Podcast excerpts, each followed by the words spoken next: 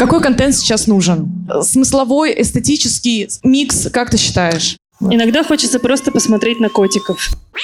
Почему красивые картинки имеют свойство залетать? Мы теперь все в среднем понимаем, что такое красиво и некрасиво. И мы все обязаны производить красивый контент. Нужно перестать говорить, что мы любим какой-то бренд из-за того, что у них прекрасные шорты. Это неправда. Мы продаем то, что у вас не могут отнять. Бренды вынуждены не только грузить клиента, а еще и радовать, развлекать, расслаблять. Сам бизнес должен все-таки некий нейтралитет соблюдать, но нативно участвовать и говорить о текущей повестке. Самая большая ошибка, наверное, которую делают бренды, это то, что... Матриархат должен начать доминировать. Что нужно сказать, то мы и скажем.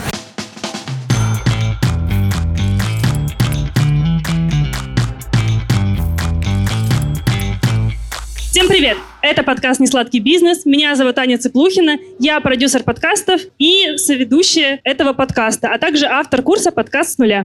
Меня зовут Настя Береснева, я бизнес-консультант для малого бизнеса. Работаю с начинающими компаниями, которые только выходят на рынок, а также масштабирую уже существующий бизнес. И это наша открытая запись совместно с Домом культур.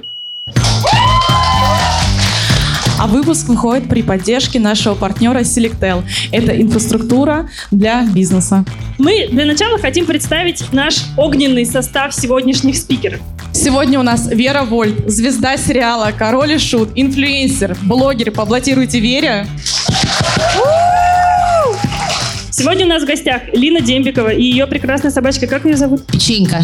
Печенька. А там бусинка сидит. Лина, помимо того, что она fashion-инфлюенсер, она еще и основатель школы Style Hunter, селебрити-стилист, телеведущая и вообще такой fashion-человек из мира моды, я бы сказала. Очень глубоко из мира моды. Лина Дембикова, привет. Очень глубоко из мира моды я запомню про себя. Возьми себя в шапку профиля. Справа от меня Антон Кравец, операционный директор Дома культур, где мы сегодня находимся. Всем привет! Спасибо, что пришли в гости сегодня. И Полина Евтушенко, креативный директор различных брендов, некоторых экс-креативный директор, автор курса Create and Communicate и креативного агентства «Полечим». Тема наша сегодняшняя – это изменения в индустрии развлечений. Мы хотим устроить open talk, чтобы наши гости пообщались друг с другом задать, конечно же, свои вопросы про изменения, потому что, конечно, последние три года, в принципе, всех индустрий, мне кажется, коснулись, и индустрию развлечений в том числе, поэтому все наши гости абсолютно из разных сфер. Да, и на самом деле мы начнем с самой такой, как мне кажется, сложной, и пойдем к темам попроще. Мы выделили несколько таких ключевых тезисов, как нам кажется, которые доминируют сейчас во всех индустриях развлечений и в креативных индустриях в том числе. Один из них — это социальная повестка. Что мы подразумеваем вообще под понятием социальная повестка? Это не только переводы в благотворительные организации и различные проекты, которые сейчас создаются в поддержку каких-нибудь различных фондов. Это еще и феминизм, это еще и уравнение матриархата и патриархата, доминирование даже, наверное, матриархата сейчас. Фильм «Барби», да, все помним? Да, да, все да. смотрели. Все. Кстати, это первое, с чего мы начнем. И первый вопрос я, наверное, адресую Вере. Ты из индустрии кино, и фильм «Барби», как мне кажется, он просто произвел какую-то революцию в рынке всего кинематографа мирового. Скажи, пожалуйста, чувствуешь ли ты какие-то изменения на российском рынке? Стало ли больше какой-то феминистической повестки в российском кинематографе? Так, спасибо за вопрос. Ну, во-первых, я очень рада, что я сегодня нахожусь тут с вами. И, ребят, спасибо всем, кто сегодня нас тоже пришел поддержать и послушать. Я, во-первых, хочу сказать, что тот же фильм «Барби», я его посмотрела не так давно. И, например, на меня он не произвел огромное впечатление. Мне кажется, это как бы симбиоз очень хорошего маркетинга по итогу. Ну и как бы симпатичной да? картинки. Да, я понимаю, какие темы там затронуты, Ага. но не могу сказать, что меня это как-то сильно впечатлило. А вообще индустрия кино, индустрия сериалов, это в первую очередь всегда было индустрией развлечений. Ага. И ты знаешь, я сейчас задумалась о такой социальной повестке. Ну вот какие у нас новые сериалы, которые затрагивали, ну вот такую актуальную тему. Ну, допустим, «Жить жизнь». Там очень хорошо можно понять про манипуляции. И сериал «Триггер», он тоже, ну, конечно, это в первую очередь такой грамотный детектив. Про психологию, да, Да, такое? но такого, Мгм. ты понимаешь, все равно оно уже было. Но тот же настоящий детектив, True Detective, если Да. мы будем вспоминать, оно уже было. И, в принципе, эти темы социальных повесток, они проскальзывают, но у нас они не настолько как будто бы социальные, если только мы не берем когорту определенных режиссеров. Мгм. А вообще, в первую очередь, это, конечно, мне кажется, про развлечения. Про развлечения, да. Мгм. Ну, если мы про сериалы говорим, а не про художественное кино. Мгм. Лина, а как ты думаешь, вот в моде эта повестка есть? Потому что у меня есть такое ощущение, что, ну, я сижу вот даже в футболке, достаточно гендерно-нейтральный, скажем так. То есть как будто бы это уравнивание в моде, оно прослеживается больше. Так, эм, всем привет. Я шагну немножечко на шаг назад э, к вопросу, который был первым, и продолжу тогда в свой сектор моды. Смотрите, любая сфера развлечений – это э, же не просто что-то, что мы придумали, дабы повеселиться. Любая сфера развлечений – это инструмент и ответвление от искусства. А искусство – это абсолютно точная калька и сбор того, что происходит в культуре, в политике, во всем вокруг, что происходит вокруг нас. Поэтому, когда мы с вами анализируем сегодня любой из наших секторов, он априори не может идти в отрыве от социально происходящих событий. Поэтому все, что мы с вами производим, будь то кино и сериалы, будь то мода, модные показы, коллекции, любые виральные продукты, которые мы делаем в моде, будь то креативный контент, который упаковывает бренды, будь то рестораны, ивенты и вся остальная индустрия развлечений, это все так или иначе отражение всего того, что беспокоит нас сейчас в мире. И нас сейчас с вами беспокоят следующие вещи. А Вы начали с э, темы, которую мы обсуждали, да, про гендерную смену. Вообще, человечество и наш вид, он матриархальный. Кто в курсе про это? Ну, Одна потому рука. что женщина на самом деле важнее. Для нашего вида женщина важнее. Мужчины, не обижайтесь, вы тоже очень Понятно, важны. мужчины. Вы прекрасно зарабатываете деньги, вы тут как бы супер. вообще... Но вообще женщина важнее, потому что женщина, она рожает, женщина, она продолжает род, женщина, она оберегает, женщина, она защищает, женщина, она социально настроенная. Поэтому изначально общество, да, и человечество быстро развивалось именно потому, что женщина была важнее и главнее. После чего мужчина почувствовал свою силу, все повернулось обратно, и у нас получилось патриархальное общество, когда мужчины получили инструмент власти и силы. И сила стала управлять. Но сила имеет обратную сторону, это разрушение. Поэтому мы получили с вами войны, соревнования, агрессию и так далее. И поэтому женщины становятся сейчас более важными, скажем так. Они более социально направленные, они более добрые, они про спасение, они про добро. И сейчас для спасения нашего человечества, к счастью или к сожалению, матриархат должен начать доминировать. Поэтому вся вот эта социальная повестка, она идет не из Вера, ты очень удивлена. Да, ну Как вы я, прокомментируете? я не согласна просто. Давай, интересно. Ну, тут Твоя можно- точка зрения. все-таки Сейчас, можно я договорю? должен быть баланс. Не, можно я договорю? Это тут нельзя быть согласным или не согласным. Это чисто Это процесс есть. эволюции, да. Просто чисто процесс эволюции. И поэтому мы с вами наблюдаем такое количество социальной повестки, вот этой феминности, феминизма, силы. Просто потому, что женщине нужно забрать вот эти права обратно, да, для того, чтобы иметь власть спасения человечества. Это я к чему? Это я все к тому, что когда мы с вами производим любой развлекательный контент, мы просто не можем мыслить в отрыве от социальной повестки и смыслов, о которых мы сегодня говорим. Мы вынуждены и должны погружаться в них. Мы не можем просто придумывать креатив, не опираясь на то, а что беспокоит людей, а что для них важно. Поэтому не проблема, это нельзя назвать проблемой, а реальность того, что социальные вопросы для нас острые и нужные, она есть. Поэтому в кино мы видим кино под актуальную тему всегда. Сложное военное время – одно кино. Технологии – другое кино. Борьба – третье кино. Что касается моды, мода – это такой же инструмент отражения, что нас беспокоит. Вы сидите в определенных вещах не потому, что вам просто это нравится, а потому что вам так общество профильтровало все те проблемы, которые есть, и выдало те продукты, в которых вы сегодня находитесь. И вы своей одеждой каждый что-то говорите, вы что-то выражаете, вы какую-то свою социальную позицию отражаете. Синий значит свежесть, а белый это элегантность. Ты выражаешь то, что ты немножечко и девочка, и мальчик, да? Ты чуть больше стронг там или, да, чуть более собранная, лаконичная. Поэтому каждый раз, когда мы с вами видим моду, кино, в том числе и все другие инструменты, мы понимаем, что, конечно, это отражение социальных вопросов, которые нас беспокоят. Что происходит в моде сейчас с точки зрения социальной повестки? Посмотрите на большинство показов, которые мы увидели хотя бы на этой неделе моды. Что мы заметили? Если мы 2-3 года назад бунтовали, были какие-то там такие very strong силуэты, мы все время говорили про мускулинность, там мэн-ап 5 лет назад, Смотрите сейчас, куча прозрачных тканей, абсолютно гендерная флюидность. Женщины вернулись к феминности, у нас появилась новая талия, мы вспомнили, где они, мы вспомнили, что мы сексуальны. Ну, вообще, да, вот из этих худи, в которых мы ходили э, пять лет, понимаете, не вылезая, никто нашу грудь, талию не видел. Мы вдруг снова стали видеть свое тело, мы стали его показывать. Почему? Потому что женщина может забрать власть над мужчиной чем? Жопой. Полина, а ты чувствуешь так же, вот в моде? Ты ходишь на большинство каких-то ивентов крупных, которые происходят в Москве, сотрудничаешь, работаешь с fashion-брендами. Чувствуешь ли ты такое веяние феминности? Или это как-то не, отражается в российских дизайнерах? Всем привет, ребята.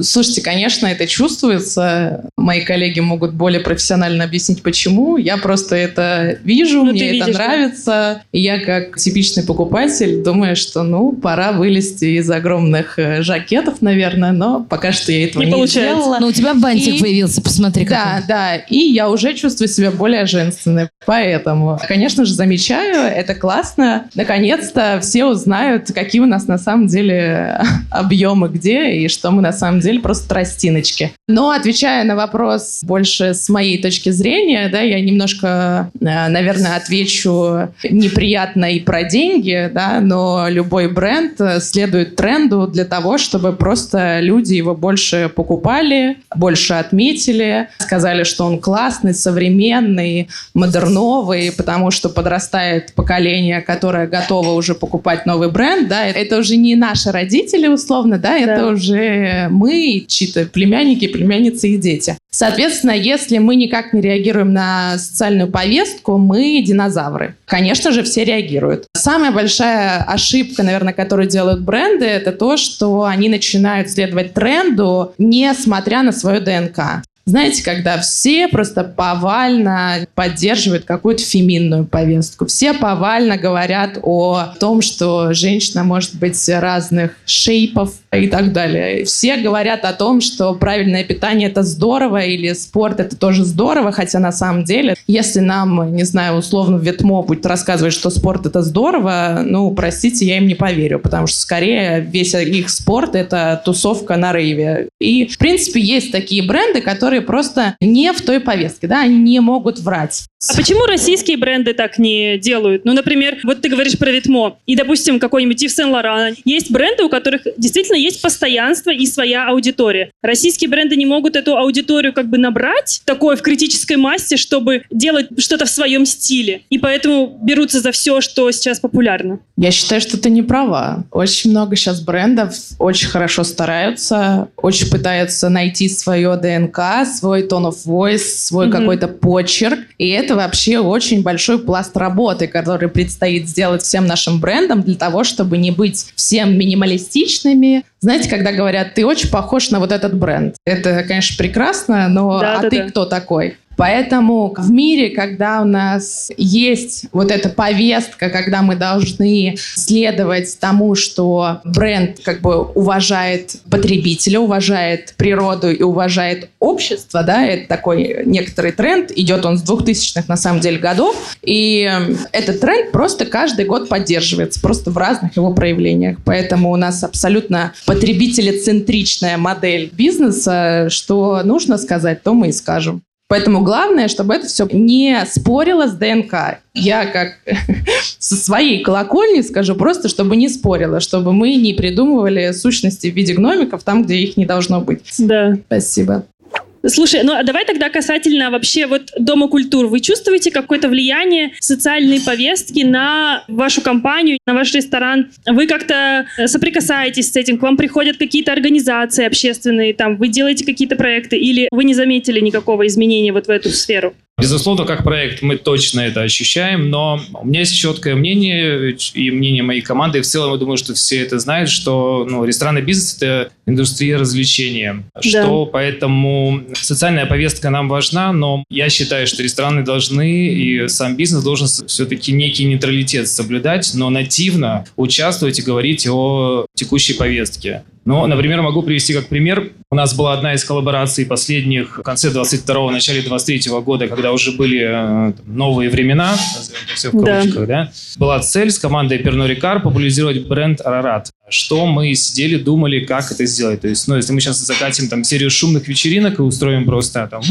чтобы все танцевали, плясали, мы понимаем, что это не особо актуально было Да. конец 22-го, начало 23-го. Собственно, поработав с креативной командой и с командой ДК, был создан проект поп-ап. Может быть, вы наблюдали его, он назывался «Рад квартира». То есть мы на, на базе ДК создали здесь дополнительное там заведение в заведении. Оно представляло из себя э, комнату со столом, очень комфортную такую домашнюю комнату со столом на 8 э, посадочных мест, со специальным меню и напитками, которые говорили о бренде, то есть решали эту задачу в первую очередь. И второе, собственно, мы долго думали и понимали, как это все донести, и ребята с командой создали такой слоган «Будь ближе». Сама фраза «Будь ближе» как слоган говорила конкретно о текущей социальной повестке Мгм. очень нативно. Это зашло, это объединяет людей, эта фраза. И, ну, то есть мы понимали, что люди идут в ресторан зачем? Для того, чтобы быть вместе, для того, чтобы поговорить, выпить, собраться компанией, потому что ей было что обсудить. Можно я вас, э, тебя Конечно. немножко поддержу? Забыла сказать, да, что, конечно же, мы все наслышаны об экономике впечатлений, о э, джой-экономике, называйте как хотите, но вот этот кейс очень хорошо это иллюстрирует. Э, Вообще тренд сейчас, мне кажется, он на то, что, знаете, мы продаем то, что у вас не могут отнять. Подумайте об этом. За последнее время очень много чего люди могли потерять. И теперь всегда такой слоган сквозит, например, в курсах обучений. Да? Если мы вложим в себя какие-то знания, у нас этого не отнять. Либо это эмоции какие-то в путешествиях, да, как нам продают. Нам не путешествия продают, не Мальдивы, не знаю, не Бали и так далее. Нам продают то, что ты можешь вспомнить потом в любом своем состоянии. То же самое здесь про ресторан, да, мы сейчас начинаем еще в 10 раз сильнее ценить какие-то такие общения, посиделки и какой-то комьюнити, в том числе собирается у нас вокруг. И это для нас то, что у нас никто не может отнять, это бесценно, поэтому я думаю, что самое высшее, знаете, как сейчас, это не феминизм, ничего из вот этого всего, мое мнение. Мне кажется, что мы продаем вот то нематериальную надстройку, о которой все говорят, но никто не понимает, как ее достичь. Знаешь, э, когда говорят маркетинг про деньги, да, какая-то есть вот э, надстройка, которую мы не можем пощупать, но почему-то мы покупаем там именно это за какие-то эмоции и чувства. Очень классно. Кто-нибудь хочет добавить? Мне кажется, это очень крутая мысль, Тут, слушай, Полина. тут еще, на самом деле, можно сразу развить мысль в еще один тренд. Вы сказали, что у вас появилось заведение внутри заведения, да? Вроде бы люди идут в ресторан, а как будто бы они оказываются в маленькой комнате, где они хотят отделиться от других людей, быть только своим комьюнити. А ты, Полин, произнесла слово комьюнити. Отсюда рождается еще один тренд. Это комьюнити внутри комьюнити. Мы так долго с вами были далеко друг от друга, и одновременно с этим вдруг снова выпали в большое социальное пространство, что людям очень захотелось найти своих людей. То есть не просто общаться со всеми открыто, это классно и круто, что у нас вернулась эта возможность, но вы очень сильно заметите сейчас некую кластеризацию социума. То есть люди будут сходиться по интересам, возвращаться вот эти оффлайн кружки оффлайн комьюнити маленькие, где вы можете найти людей близких по духу, потому что сначала нас оторвали, потом очень быстро сбросили, а потом мы снова захотели к себе, но как бы к себе, но с другими людьми, которые нам нравятся. И очень снова вот эта вот экономическая ситуация повлияет еще на социальное разделение между людьми, и люди будут очень сильно делиться на вот эти маленькие комьюнити по интересам и по финансовому положению. Но это такой некий просто м, экономическо-социальный тренд. Вера, я бы хотела тебя спросить на эту тему. Ты снялась в сериале «Король и Шут». Мне кажется, это один из самых нашумевших сериалов не то что месяца, а типа года. Было куча Да, он активности все организовано. рейтинги побил. Нам Все, на новом ну, сезоне пом- говорили, да. Ты просто, ну, вообще просто очень крутой сериал, и я считаю, что это не только какой-то гениальный маркетинг там ребят из э, команды, которые его делали, которые промоутировали это, но и то, что вокруг этой музыкальной группы, вокруг группы Король и Шут, изначально было какое-то комьюнити, и оно как будто бы заново возродилось. Ты чувствуешь вообще, вот ты почувствовала это на себе как-то? Ну, конечно, сто процентов да. А, я знаю, что старые фанаты, они, кстати, очень ревностно относятся к появлению молодым, да? новых фанатов, да. Типа позеры, как бы, но на самом Вы деле... вообще не выросли на этой группе, как мы. Да, как вы Олдскулы.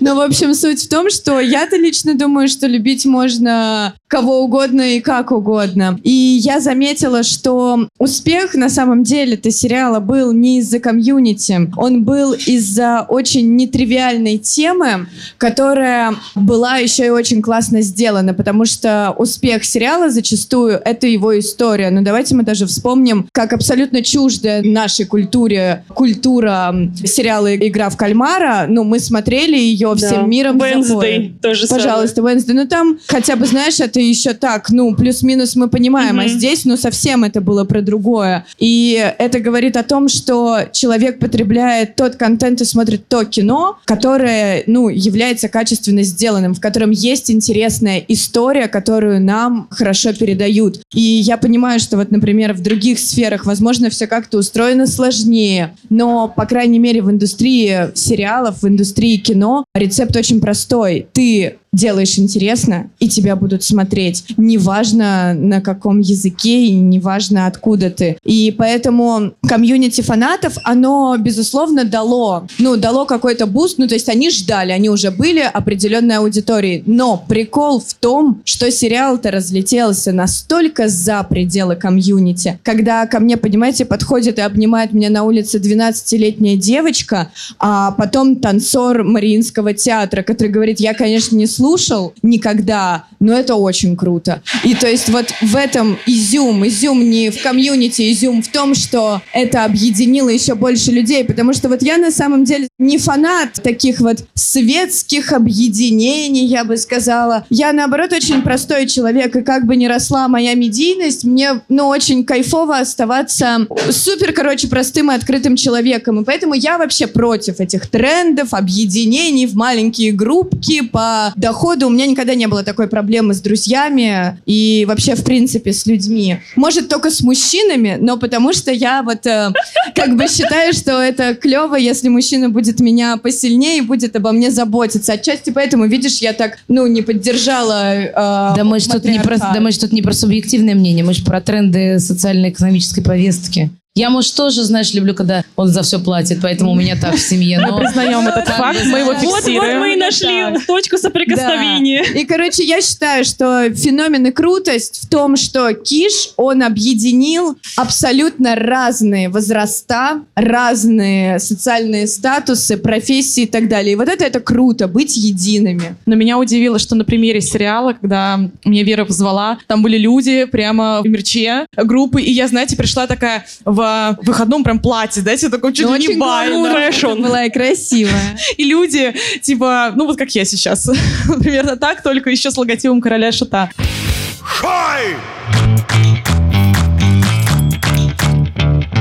Полина, мне хочется к тебе приключиться. Скажи, как бренды сейчас могут использовать тренд на комьюнити? Как они сейчас могут вот создавать его вокруг себя? Потому что я думаю, каждый предприниматель задается этим вопросом, Каждый предприниматель хочет, но мало у кого получается. но не может. Слушай, конечно, каждому бренду лучше такое комьюнити иметь, но мне кажется, вот если ты спросишь, почему у большинства брендов, например, локальных, не получается это сделать, то ответ на самом деле на поверхности. Все пытаются объединить э, людей только лишь своим продуктом. Это абсолютно неверно, потому что каждому бренду нужно создавать экосистему вокруг себя. Каждый человек — это набор каких-то интересов, это набор каких-то знаний, и людей нужно объединять именно по вот этим вот, э, знаете, как э, среднее по вашей целевой аудитории. По ценностям, да? Да, абсолютно. И это какой-то комьюнити, где каждый может наполниться какими-то знаниями. Если честно, нам все равно, что мы ходим в одном свитере.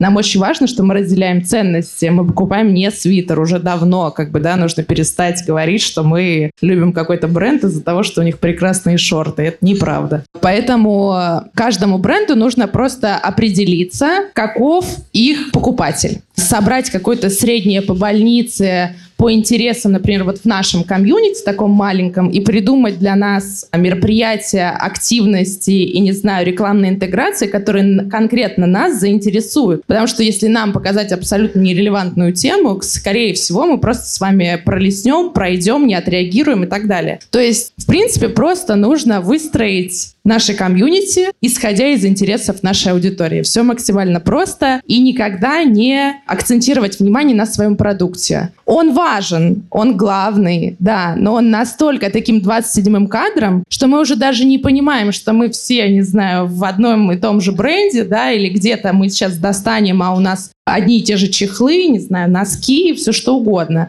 Мы с вами объединены общим мировоззрением и общей философией и отношением к этой жизни. Вот это есть сама ценность комьюнити, как мне кажется. А есть у тебя какие-нибудь классные примеры? Может, ты знаешь или что-то такое? Вот, вот сейчас можешь Айфон, вспомнить мне первый. кажется. Айфон. Да. Самое большое комьюнити в мире. Давайте говорить про местные бренды. Да, давайте по локальной. Я бы вот, например, хороший пример привела. Прекрасный Борг, который вот совершенно недавно стал прививать всем любовь к гольфу. Вроде бы казалось совершенно не банальная, не прямая ассоциация. Вот, пожалуйста, а у них есть продукт, они продают технику, они не продают клюшки конкретно, да, или они не продают конкретно гольф-оборудование. Но они поняли, что их ключевому целевому комьюнити, а возможно и не тому, кто уже есть, а кто хотел бы быть там, хотелось бы играть в гольф, да, и это для них близко. Пожалуйста, они объединили людей по интересам. Еще один тренд, кстати, на арт, вообще Мгм. на искусство. Не просто быть интеллектуально развитым, а еще как бы разбираться в этом всем. И уже как будто бы, знаете, не камильфо зайти И на просто Плазарте, смотреть, да, да? и просто смотреть. Слава богу, за последние 17 лет мы тоже совершили этот прыжок. Мы теперь знаем, что искусство это не для инфантильных людей, что искусство это не для поверхностных людей или творчески улетевших. Мы понимаем, что искусство это тоже часть образования и образованности, да, и эрудированности, культурного кода. Поэтому это классно, что теперь искусство это тоже тренд. Вот я еще хотела, Лин, добавить, что я так с тобой согласна. И вот знаете, я... Мы согласились в чем-то. Да. Наконец-то. Наконец. И я вот тут замечала, что сейчас происходят даже коллаборации у брендов. Допустим, у магазина «Твое», вот недавно делала для них рекламу, и, например, у них э, с русским музеем, там, то есть картины в Рубеле они печатают Кандинского, Малевича, опять же. И я помню, мне кто-то спросил, вот как я к этому отношусь, и мне кажется, это так классно, что наконец-то у людей, у кого не было интереса, возможно, среда была не та, где ты мог это все изучать, будучи маленьким. И, наконец, вот искусство может прийти, высокое искусство, прийти в жизнь вот таким доступным способом. И абсолютно ты права, сейчас это тренд, и это очень здорово. И есть еще одна классная тема, я бы отсюда развила еще один смысл и тренд. Это флюидность. Вот мы начали с гендерной флюидности, да, перетекание мужского в женское, женское в мужского. А теперь появилась флюидность между сферами искусств. Вот вы заметите сейчас, что рестораны стали придумывать невероятные десерты, напоминающие арт-композиции. Там бренды стали делать какие-то выставки, да, своих э, придумок, да, или какие-то шоу, напоминающие арт.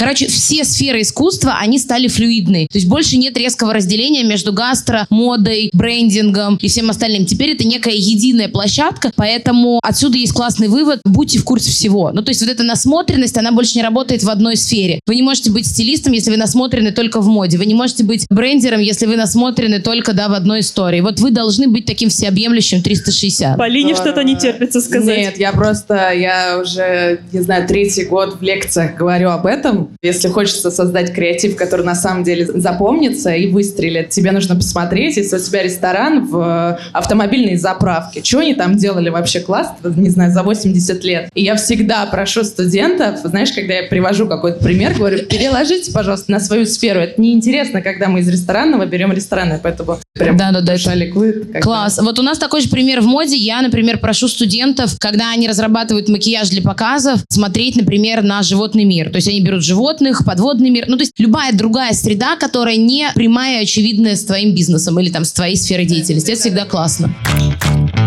Лина, я хотела задать такой вопрос. Когда мы с тобой созванивались, ты сказала, что сейчас есть тренд, что эстетика начала доминировать над смыслами. Можешь рассказать подробнее, что ты имела в виду? А, ты знаешь, я не, не хочу, чтобы все услышали это как красота важнее смысла или там красота важнее сути. Нет. Просто в объеме социальной повестки, очень тяжелой, громкой, напыщенной, эмоциональной, в объеме информации, которая нас грузит, вы наверняка заметили, что если раньше мы открывали социальные сети, и те, которые можно называть, и те, которые нельзя называть, и мы читали какой-то storytell, да, мы что-то там читали, нам были интересные посты, мы там прям в текст считывались буквы, да, запятые, следили, чтобы все правильно поставили. Но сейчас иногда так хочется, даже чаще, хочется зайти и просто смотреть красивые картинки без смысла. Я всегда говорю о том, что это очень крутой кейс. Вот феномен Поли Хей, да, о котором мы говорили. В чем этот феномен? Ты смотришь красивые картинки, и тебе не надо быть умным. Ну, то есть ты приходишь и первый раз за день открываешь э, Инстаграм, открываешь красивых людей, просто смотришь, ну, блин, красиво, супер. Ну, то есть это не потому, что мы вдруг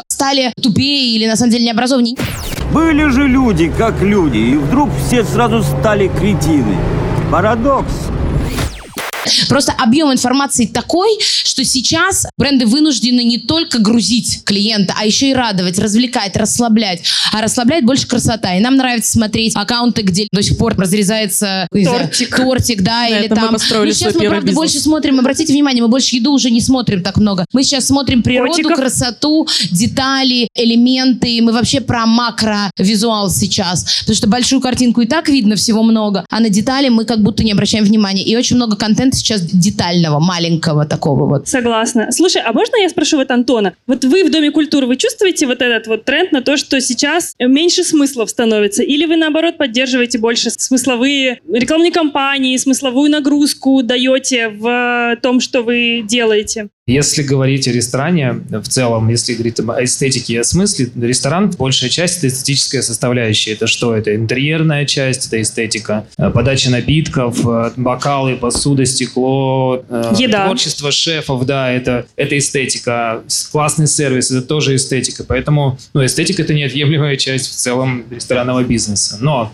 если мы не будем думать о том, что у этого всего есть какой-либо смысл, а есть определенный смысл, я думаю, что кто знает Дом культуры об этом знают, ну, то есть проект не будет жить долго. Мы пятый Только год, если год- будет пятый год красивый, да? открыты, да. Какой смысл мы вкладываем, когда там создавалось название Дом культур, ты уже понимаешь, что это не просто еда и напитки, там, это не ресторан, это что-то больше, это может быть чем-то больше. Что мы придумали дальше? Подумали, что это может быть каким-то мультиформатным проектом, несущим разные смыслы. То есть где еда и напитки – это некий элемент, связующее звено между каким-то обществом и нашими гостями. Что мы сделали? Мы придумали уникальное, классное торговое для нас предложение, УТП назовем его, это наши бранчи. Там мы там за 4 года провели порядка 200 бранчей, и они все Тематические такие. Максимально тематические, да. Мы наших всех партнеров называем словом герои. Они все несут каждые выходные какой-то определенный смысл. И этот смысл должен быть животрепещущим. Но при этом не нужно смыслом грузить. То есть его не надо пытаться засунуть в каждую дырку, которую вы производите. Иногда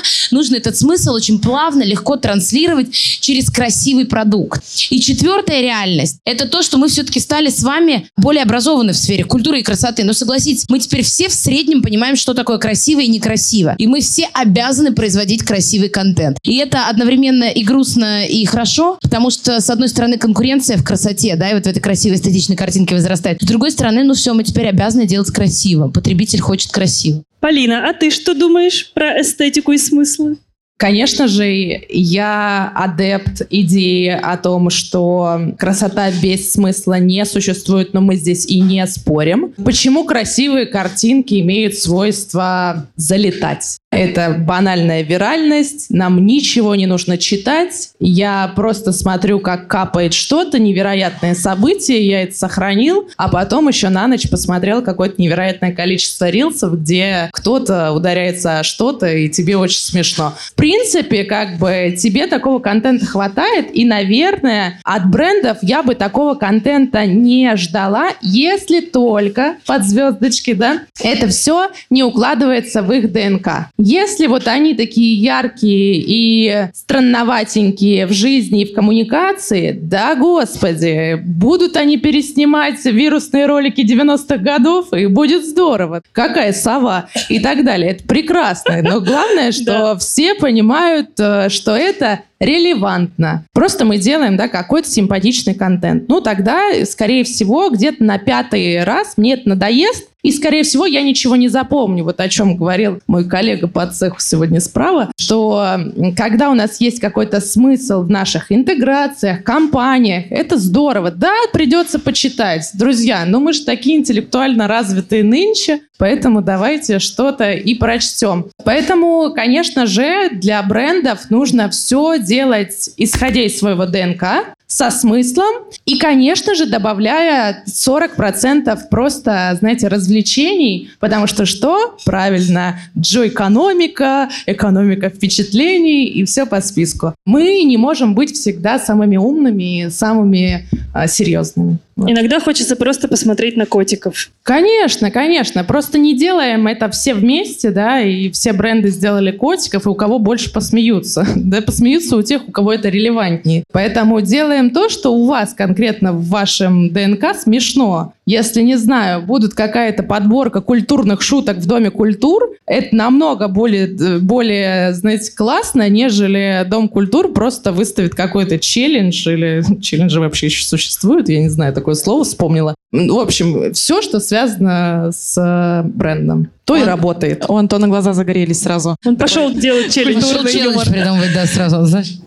А, к слову про Reels. Вера, хотела спросить тебя, потому что твой блог как раз мне кажется, развивался за счет видеоконтента, и ты выросла за последние два года, ну, буквально, не хочу говорить с нуля, потому что ты очень давно уже занимаешься... Ну, почти с ну, нуля, почти на с нуля, деле. да, почти до 200 тысяч подписчиков. Как ты думаешь, сейчас для... Давай пафосно скажу. Кстати, на Ютубе ты уже почти полмиллиона. Ничего себе. Не побоюсь этого слова. Для популярности в Инстаграм. Какой контент сейчас нужен? Смысловой, эстетический микс, как ты считаешь? Ну, мне очень понравились все мысли, которые здесь сказали ребята. Я абсолютно согласна. Вот туда же присоединяюсь про эстетика без смыслов. Это ноль. И очень часто я как раз слышу от разных людей, что нравится смысл моих роликов, что ты смеешься, потому что ты как будто бы смотришь в зеркало зачастую. И это, ну, меня даже кто-то спросил, Вер, а ты не психолог? Вот просто такие темы затронуты. А на самом деле это же все пишется, ну, как-то из своих болей или каких-то болей подружек, кого-то еще. И ты берешь реально серьезную проблему, которая присуща многим, но ты ее облекаешь в забавную форму, которая не вызывает у людей отвращения или чувство, ну, самобичевания, а наоборот, они улыбаются, но при этом лишний раз думают, блин, а потом открывают комментарии, видят, сколько комментариев, сколько лайков, и думают, о, господи, так я не одинок, оказывается. И вот как бы в этом смысл, что мне кажется, уже вот контент из разряда просто голая эстетика, она действительно умерла. Я уже, например, такой контент не смотрю от слова совсем. И я думаю, что если мы добавляем в красоту смыслы и добавляем умение улыбнуться и посмеяться, вот оно тогда как-то работает. Потому что э, сегодня прозвучало, по-моему, от Полины, что в тренде сейчас то, что у нас не могут забрать. И мне кажется, вот это первостепенно, чтобы от любого контента, от любого ресторана, от любого бренда вещи мы получали вот это вот ощущение, что мы приобретаем, короче, что-то душевное. Потому что, мне кажется, уже потихонечку уходит эра бабки-бабки, типа заработать миллион за э, месяц. э, И приходит ду- духовность какая-то. Ну, кстати, ты о духовности тоже говорила. Теперь Дольче Фарниенте, да, практически. А, кстати, знаете, какой классный тренд а, Полина сейчас навела, на самом деле, на него, мы его не обсуждали, а, но он офигенный. Это тренд на психотерапию. Но только не А, тренд на психотерапию, типа мы... Подождите, мы се- О, боже мой. секунду. Опять интерактив. Это не Поднимите руку. проплаченная интеграция. Поднимите руку, у кого есть Кто хочет. психотерапевт. О, Ничего себе. Даже больше, чем слушатели подкаста «Несладкий Вот, бизнес». видишь? А на самом деле а, он есть у всех, просто он у всех в разных формах сейчас выражен. То есть почему сейчас так заходит юмор? Вот мы сегодня говорили, сейчас премьера тоже была в художественном, как раз «Безбашенный» это тоже вот э, все-таки комедия. И почему комедия сейчас так заходит? Почему сериалы сейчас так заходят? Потому что люди через юмор проходят психотерапию. Это самый быстрый, самый простой, самый доступный инструмент психотерапии. И Самые момент- эффективные ребята. Да, и в момент вот этого страшного напряжения социального мы все время пытаемся где-то разрядиться. И вот капающая вода – это психотерапия. Котики, которых мы на ночь смотрим, это психотерапия. Я смотрю только животных, чтобы вы понимали, но это очевидно. Я смотрю про спасение собак. Это заставляет меня верить в то, что у мира есть шанс. И, соответственно, юмор, особенно понятный юмор, над которым каждый может посмеяться, это тоже инструмент психотерапии. Самый офигенный новый сериал а, называется «Shrink». Посмотрите «Психотерапевт». Просто пушка, бомба, отличная вещь для разрядки. Хочу добавить от несладкого бизнеса, потому что часто, когда я встречаю наших слушателей, я слышу фразу «Спасибо вам, ваши голоса в моих ушах, когда у меня происходит полная жопа в моем бизнесе и полная жопа в моей жизни. Я слушаю вас и понимаю, что... Что все не так плохо. Я слушаю вас такие, а, ну эти Ну совсем, ладно, эти понятно». вообще. Ну, то есть истории, которые мы рассказываем в нашем проекте, они поддерживают людей не бросать, продолжать то, что они делают. И для меня лично это очень ценно, потому что я понимаю, что для многих мой голос, Анин голос, потому что ну, с выпуска выпуска идет уже на протяжении четырех лет, является вот этим психотерапевтическим голосом, который говорит, все нормально, ты станешь миллионером, все отлично, еще чуть-чуть. и А теперь ты должна говорить, даже если не станешь, это не страшно. Да-да-да. Посмотри котиков.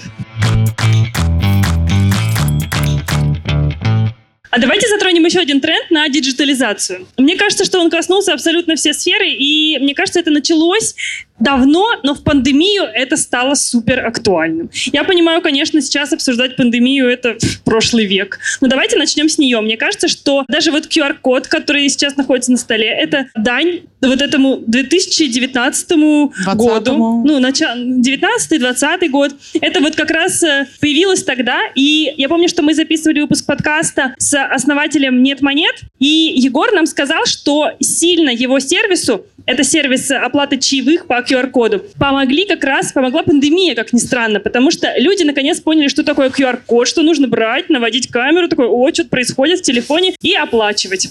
Как вообще видите вот этот тренд на диджитализацию? Антон, может, ты как-то это прокомментируешь? А, да, э, классный кейс «Нет монет». В целом, касательно QR меню на столах. Это не меню. Меню не прижилась эта история, потому что в любом ресторане, в любом заведении... Хочется факты- смотреть картинки? Да, ты приходишь даже иногда не для того, чтобы, может, не все приходят в ресторан, чтобы сразу смотреть в телефон. Немножко хочешь отключиться от гаджетов, там, э, пообщаться, с кем-то поговорить. Я вот никогда не поесть, смотрю выпить. QR-меню. Да, это, ну, это не круто. И эта история на самом деле вообще не прижилась. Ее оставили только кто-то, чтобы доказать всему миру, что они чуть диджитализированы. Это типа круто. Можно сейчас быстро Это перебью, вставлю да, про да. кейс, который мне очень зашел. В общем, аэропорт Внуково, кафе «Шоколадница». У меня есть традиция, я много сейчас летаю, каждый раз перед прилетом я иду именно в «Шоколадницу». Ну вот так завелось. Там планшет, где ты интерактивно делаешь свой заказ, тут же его оплачиваешь, что настолько удобно в аэропорту, то есть ты там, опаздываешь, скорее всего, на рейс и так далее, тебе вот некогда эти счета всякие Стоять просить. в очереди? Да, да, да, ждать, пока к тебе подойдут, ты типа вот так вот на планшете. Я думаю, боже мой, это век Технологии. роботизации, просто он пришел.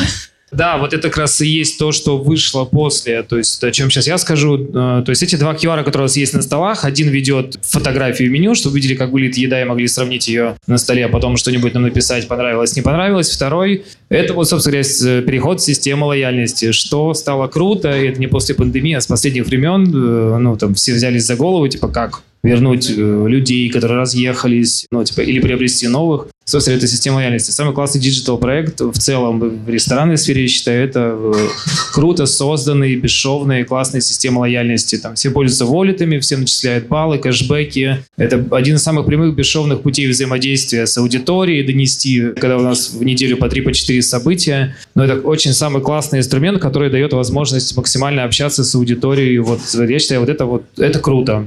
А Да. скажи, пожалуйста, вот этот вот то, что вы разместили систему лояльности, QR-коды, вот это вот все, оно, ты чувствуешь это прирост а- аудитории в количественном, там, не знаю, показателе, в денежном, неважно. Аня хочет Да. спросить, выросла ли выручка, когда вы внедрили Когда вы систему лояльности? вот эту Ну штучку да, сделали. э, Выручка ок, э, посещ- ну, э, вообще аудитория в целом системе ло- лояльности выросла. Я могу сейчас цифровать каждого гостя здесь. Вот вы сегодня все у нас в гостях, кого есть Вы карта. все у нас в базе. да, на ну, карандашике. Не то, что в базе, здесь вопрос. Мы знаем, что вы съели. да, что вам нравится, какой у вас средний чек, когда вы приходите, в какое время. Для меня- ну, то есть это огромная база аналитики, которая позволяет, я думаю, что любому бизнесу с э, аудиторией или привлечь новую, или удержать старых гостей, которые ходят лояльно к тебе постоянно. То есть это прям супер инструмент. Вот. Мы за вами следим. А есть ли какие-то. А есть ли какие-то еще фишки, которые используют сейчас рестораны в digital? Вот я, например, видела, что некоторые завели аккаунты, ну, это не, не вчерашний тренд, ну, грубо говоря, позавчерашний, со всякими там digital людьми, типа Нейросети маскотами. там. То же самое в телеке. Появились всякие маскоты телеканала, тоже digital какие-то персонажи. И это стало каким-то общемировым трендом. Полина, мне кажется, что Нет, это просто не знаешь. тренд, на самом деле. Мы все помним скрепочку из Ворда, это тот же маскот. Здравствуйте, задавайте мне все вопросы, я на все отвечу. Поэтому, на самом деле, все хорошо забытое и старое, и тут нет никакого новшества. Диджитализация — это здорово и круто, как минимум потому, что мы с вами успеваем соскучиться по оффлайн общению. И когда это было какой-то очень обыденной вещью, сейчас это на вес золота, поэтому спасибо большое QR-кодам на столах. Теперь просто встретиться и провести какой-то пикник в рамках чего-нибудь намного более ценно, нежели связать всех по зуму и провести конкурс на 150 человек. Вот поэтому э, диджитализация везде, э, искусственный интеллект везде, э, это все прекрасно, но самое ценное, что в этом всем мы еще больше понимаем, насколько ценны люди и их э, только то, что мы можем да, продуцировать это чувство, эти эмоции, даже те идеи. Если вдруг мы будем говорить про искусственный интеллект, то я немножко зашла на эту тему. Но вот, в общем, мне кажется, что в этом всем самое главное это то, что мы осознаем настоящую ценность офлайн включения людей. А как же вот эта вся одежда, созданная нейросетью? Мне кажется, сейчас все в это играют, и бренды, и показы какие-то такие проводятся. Ну, если вы спросите мое мнение, в моменте, конечно же, мы должны за этим следить, наблюдать. Мы можем поехать на какие-то конференции и очень здорово посмотреть, как, не знаю, Сен-Лоран выпустил еще одну диджитальную коллекцию, а Dior теперь представил, представляете, такую штучку, когда ты заходишь в магазин и можно посмотреть на свою сумку на столе, просто наведя айпадом. Я, если честно, не очень понимаю, в чем из этого всего какой-то выхлоп. Это прекрасный шаг вперед. Очень здорово, что мы теперь на Farfetch можем примерить себе кроссовок на ногу и понять, как он будет выглядеть. Но конкретно про digital историю, когда да, люди донатят на то, чтобы там, купить какие-то вещи в digital пространстве, я немножко как бы думаю, что это еще не настало время этого тренда.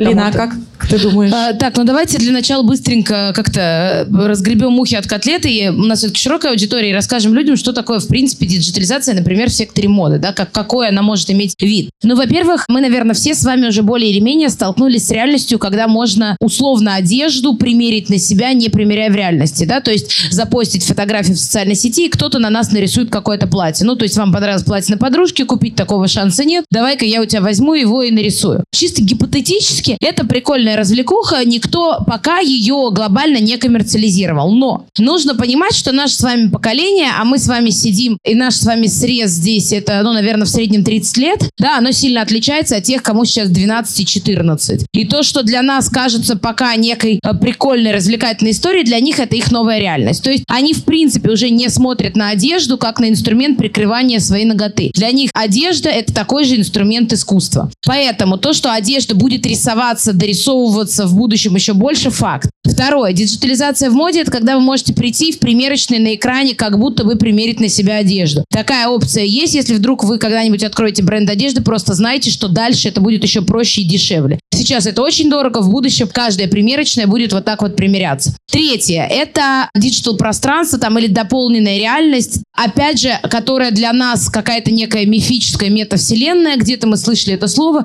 но в принципе с ней не соприкасаемся. Вот наши с вами дети будут существовать в метавселенных, они в принципе будут существовать в неком выдуманном мире, и там будет целая индустрия красоты, моды и всех остальных историй, и в тех же метавселенных все бренды, присутствующие в офлайн пространстве будут присутствовать присутствовать. Ну, я надеюсь, все примерно представляют, что такое метавселенная и что там происходит, да? Я только ну, недавно есть... увидела этот концерт, э, который ну, был... Кого? Трэвиса, да. Но, в общем, Скотта. мы понимаем, что дальше любой бренд, который существует, любой артист, который существует, они будут существовать и в метавселенных. И, по сути, ваш вот этот вот некий аватар, да, будет также одеваться, покупать себе недвижимость, ходить там, я не знаю, общаться с людьми Это уже было далее. в Sims.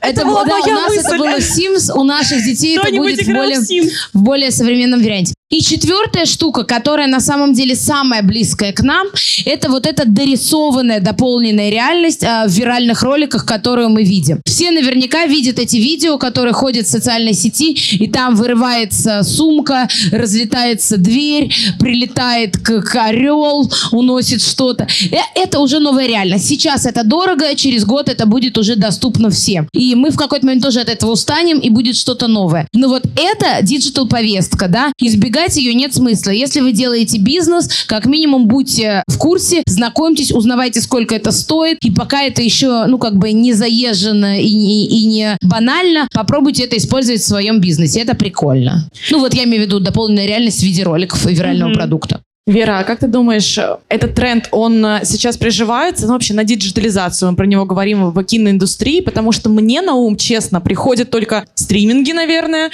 и что-то дорисованное в кино, но, в принципе, мы Да. это видим уже 20 лет, как бы ничего Ну тут нового вот, э, нету. Я сижу, слушаю просто и понимаю, что половина всего, что, например, является новым для индустрии ресторанов, даже моды, в кино большинство всего было. Ну вот даже про вот этот социальные какие-то Черное проблемы. зеркало. Ну, честное слово, нам об этом говорили еще в черно-белом кино мы это могли наблюдать. И вот здесь вот также то, что называется диджитализацией, является реально шоковым и в ресторанном бизнесе, и в fashion -индустрии. Ну, у нас первая компьютерная графика появилась очень давно. И, конечно, это остается, это уже не тренд в кино, типа это реальность. И мне поэтому даже трудно как-то что-то откомментировать.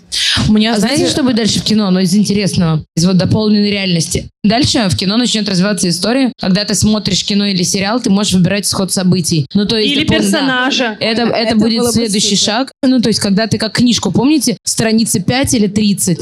И вот то же самое будет там, ты будешь головой Это, махать, да. это, если честно, был мой, э, моя тендерная идея, когда я работала в рекламном агентстве 4 года назад для Так Хойер, когда они запускали новые часы. И я вот, э, это, знаешь, типа идея, с которой меня приняли на работу. Но в итоге Расскажи идею. Ну, когда ты максимально понятно, сюжет, да, у тебя есть рекламная кампания, где все усаживаются смотреть, при этом э, человек имеет опцию выбрать, какой дальше будет э, исход событий. Конечно же, это вообще в принципе идея не новая, «Черное зеркало» давно развлекалось и баловалось этой идеей, но вот в таком рекламном контексте это было очень прикольно, потому что это реально, да, открываешь, скажи мне страницу в книжке, я тебе скажу, что будет. Вот, и это было такое камерное мероприятие для людей, которые пришли на презентацию новых часов. И, кстати, это уже очень давно и круто используется в индустрии видеоигр. Не могу вот не отметить, потому что, ну, я просто иногда играю в плойку, например, и какие-то истории типа «Дожить до рассвета». Ну, в общем, очень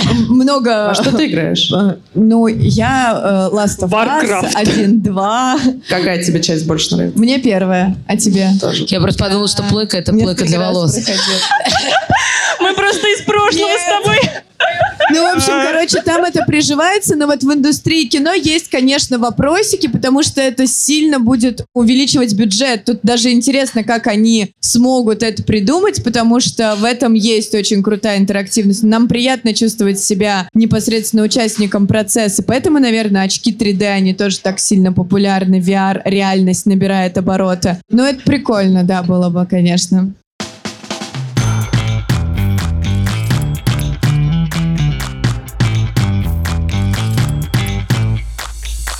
У нас есть традиция в подкасте уже 4 года. В конце мы задаем нашим гостям вопросы. И в этом сезоне у нас будет фирменный блиц от компании Selectel.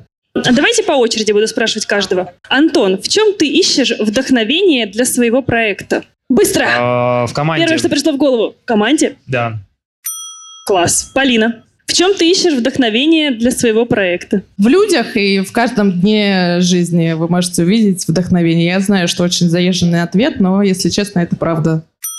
Лина, Слушай, мне кажется, что в переживаниях. Вот что-то тебя беспокоит, это не обязательно негативные переживания, это может быть какое-то впечатление, это может быть какая-то эмоция. Обычно все самые классные идеи, они рождаются из вот этого вот умения чувствовать. И когда ты себе позволяешь чувствовать, неважно что, хорошее, плохое переживание, грусть, оно всегда вот за что-то цепляется внутри и дает какую-то классную почву для творчества.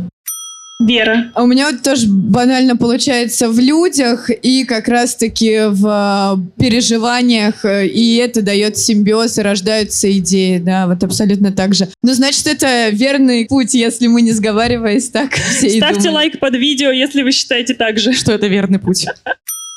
Следующий вопрос. Как реагировать на неудачи, Антон? Принять это как, как опыт и двигаться дальше. Он украл мой ответ. Сейчас у всех был один. Мой тоже украл Ладно, ответ. если честно, это не мой списывают ответ. друг от друга? Да нет, это мне... немножко еще обозлиться на все это, ну, и дальше не повторять. Ну, слушай, от того, что ты обозлился, мне кажется, у тебя наоборот вот так вот тебе подстегнет, это чтобы... выход, это эмоции, это Да. психотерапия. Да. Ты не можешь... не- Мне просто вот психолог именно это и пытается доказать, что любой твой опыт, э, любая твоя негативная эмоция, это твой Это опыт. путь. Не, это твой опыт, на самом деле, который просто нужно принять, сказать, блин, так здорово, что он был. Конечно, в моменте было так себе. Но глобально, знаете, главное никогда потом о нем не жалеть. То есть вот насколько бы он плохим не был, он ваш. Представь, ваш ребенок. Вот нельзя сказать, что он плохой. Он был какой случился, значит, он нужен был вам. Поэтому сейчас у нас психотерапия, да, в Доме культуры. Знаете, что самое забавное? Четыре года назад, когда мы начали вести «Несладкий бизнес», у нас с Аней была, знаете, такая непостоянная рубрика «Психотерапия», потому что э, мы всегда отсылали... Жаловались на жизнь. Жаловались на жизнь, отсылались э, к психотерапии, и теперь, вот спустя 4 года, это, знаете, стало не кринжово. То есть это типа уже норма. Наконец-то это тренд, ребята. Слушайте, а у меня есть э, ну, любимый классный пример. Я его очень часто рассказываю начинающим предпринимателям, да и не начинающим, да и вообще людям, которые проходят жизнь как-то и хотят ее дожить до старости. У меня есть классный пример. Я считаю, что жизнь, она как игра в Марио. Там есть какой-то тур, и ты его все время проходишь. Когда тур простой, ты его проходишь, ну, обычно с первой попытки. Но чем сложнее он становится, тем чаще тебя жрет дракон в начале пути. Но он тебя всегда сожрет. Потом 10 раз ты пройдешь этот тур и научишься его проходить. Потом перейдешь к следующему, тебя опять там сожрет дракон. Ты опять провалишься, опять начнешь сначала. Просто надо принять, что жизнь она игра в Марио, и чем больше неудач, тем быстрее ты дойдешь до следующего тура и научишься его проходить проще. Поэтому надо переживать, надо плакать, надо злиться, надо кричать. Запомните, это лучший инструмент психотерапии. Проживать эмоции, лучше много кричать, кидать, плакать, а потом успокаиваться и кайфовать и жить дальше. Потому что, ну, без этого иначе не будет. Вот и все. Вера, а ты? Как реагировать А, на блин, ну неудачи? вот отвечать последний, конечно, когда уже все все примерно сказали. Ну, я просто поддерживаю ребят, и я считаю, что каждая ошибка, на самом деле, поражение, это просто составляет фундамент твоих будущих побед. И поэтому вот так же думаю, чем больше у тебя этих поражений, тем крепче твой фундамент, и тем ярче будут твои победы. Потому что, ну, на опыте очень многое строится на самом деле. Звучит как тост. Все Да. должны сейчас Выпьем же за щелкнуться и выпить. Ребята, Ребята, поднимайте бокалы, я не бокалы. шучу, если что. Правда. И раз Вера сказала, что все вопросы задаются к ней Давай последний, последний вопрос мы начнем с тебя. Предпринимателем становятся или рождаются? Я считаю, что становится... Короче, я вижу человека, который может вобрать и развить в себе любые навыки. И талант я люблю воспринимать как навык, потому что это внутренне не отделяет тебя. Вот, допустим, ты рождаешься, и ты не умеешь петь, но ты можешь этому научиться. И все, что ты захочешь, ты можешь получить вопрос, сколько ты к этому будешь идти. Конечно же, у кого-то есть жилка с самого начала в любой какой-то сфере, но абсолютно все возможно. Я считаю, что границ нет, особенно в наше время. Классно. Лида? А, слушайте, вам какой реалистичный или оптимистичный ответ? Реалистичный. Реалистичные предпринимателями рождаются. Это абсолютно точно болезнь, которая, в общем, как бы она не истребляется из мозга. Но почему я считаю, что это нормальный классный ответ? Потому что, несмотря на то, что предпринимательство и предприниматель это врожденное качество, это говорит не о том, что другие не могут стать предпринимателями. Нет, они могут стать предпринимателями. Другой момент, что придется преодолеть и приобрести, скорее всего, больше вложить в это сил, больше приобрести знаний и навыков, э, больше развивать какие-то другие неприродно гармоничные, пластичные для тебя качества. Но отсюда же идет еще одна мысль. Друзья, не всем надо быть предпринимателями. Я умоляю, пожалуйста, просто запомните эту реальность. А, Чувствуешь. Самое офигенное – это в каком-то возрасте понять, что у вас классно получается, а что нет. Вот я, например, классный предприниматель, но я просто наипаршивейший управленец. Я просто отвратительный управленец. Я клевый лидер, ужасный операционщик. И э, когда я в юности пыталась быть всем, я пыталась все это сделать, доказать всем, что я просто вот эта вот железная женщина, которая сейчас всеми разрушит. Э, Я просто себя истязала и умирала. Как только я поняла, что я офигенный идеолог, я классный лидер, но я просто абсолютно скотнейший, ужасный операционщик, все стало легче в моей жизни. Во-первых, я перестал стараться быть тем, кем я не являюсь, а во-вторых, э, научился искать людей, которые мне нужны в команде. Вот так вот. Поэтому э, любите себя, принимайте себя и цените все те качества, которыми вас наградила природа. Вот так.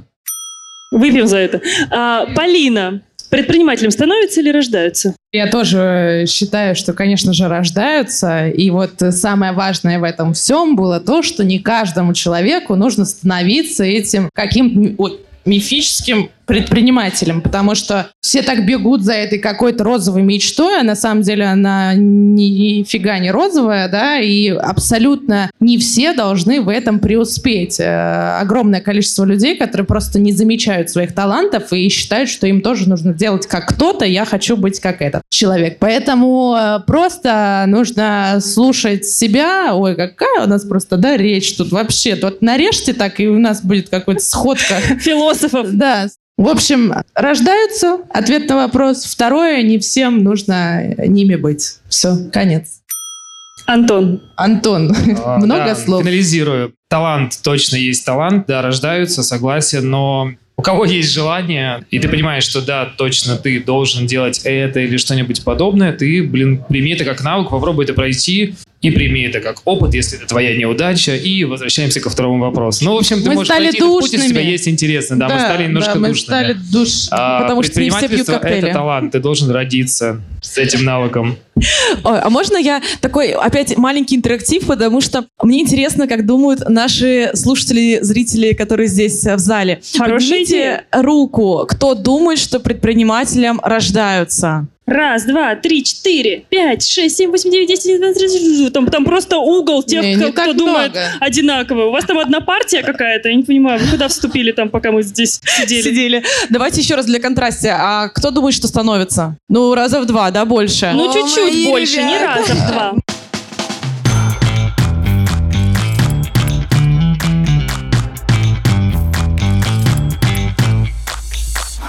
Партнер нашего выпуска поможет найти ответы на все эти вопросы. Selectel — это провайдер IT-инфраструктуры и облаков, который станет надежной поддержкой для вашего бизнеса. Когда вы ошибаетесь, пробуйте что-то новое или ищете вдохновение. На инфраструктуре Selectel уже сейчас работают многие современные приложения от соцсетей до маркетплейсов. Selectel заботится о стабильной работе сайта или приложения, помогает с масштабированием инфраструктуры при росте вашего проекта, а также гибко настраивается под запросы бизнеса. Переходите по ссылке в описании, чтобы передать заботу о технической части проекта профессионалам. А еще подписывайтесь на телеграм-канал Selectella. Там они пишут простыми словами об IT.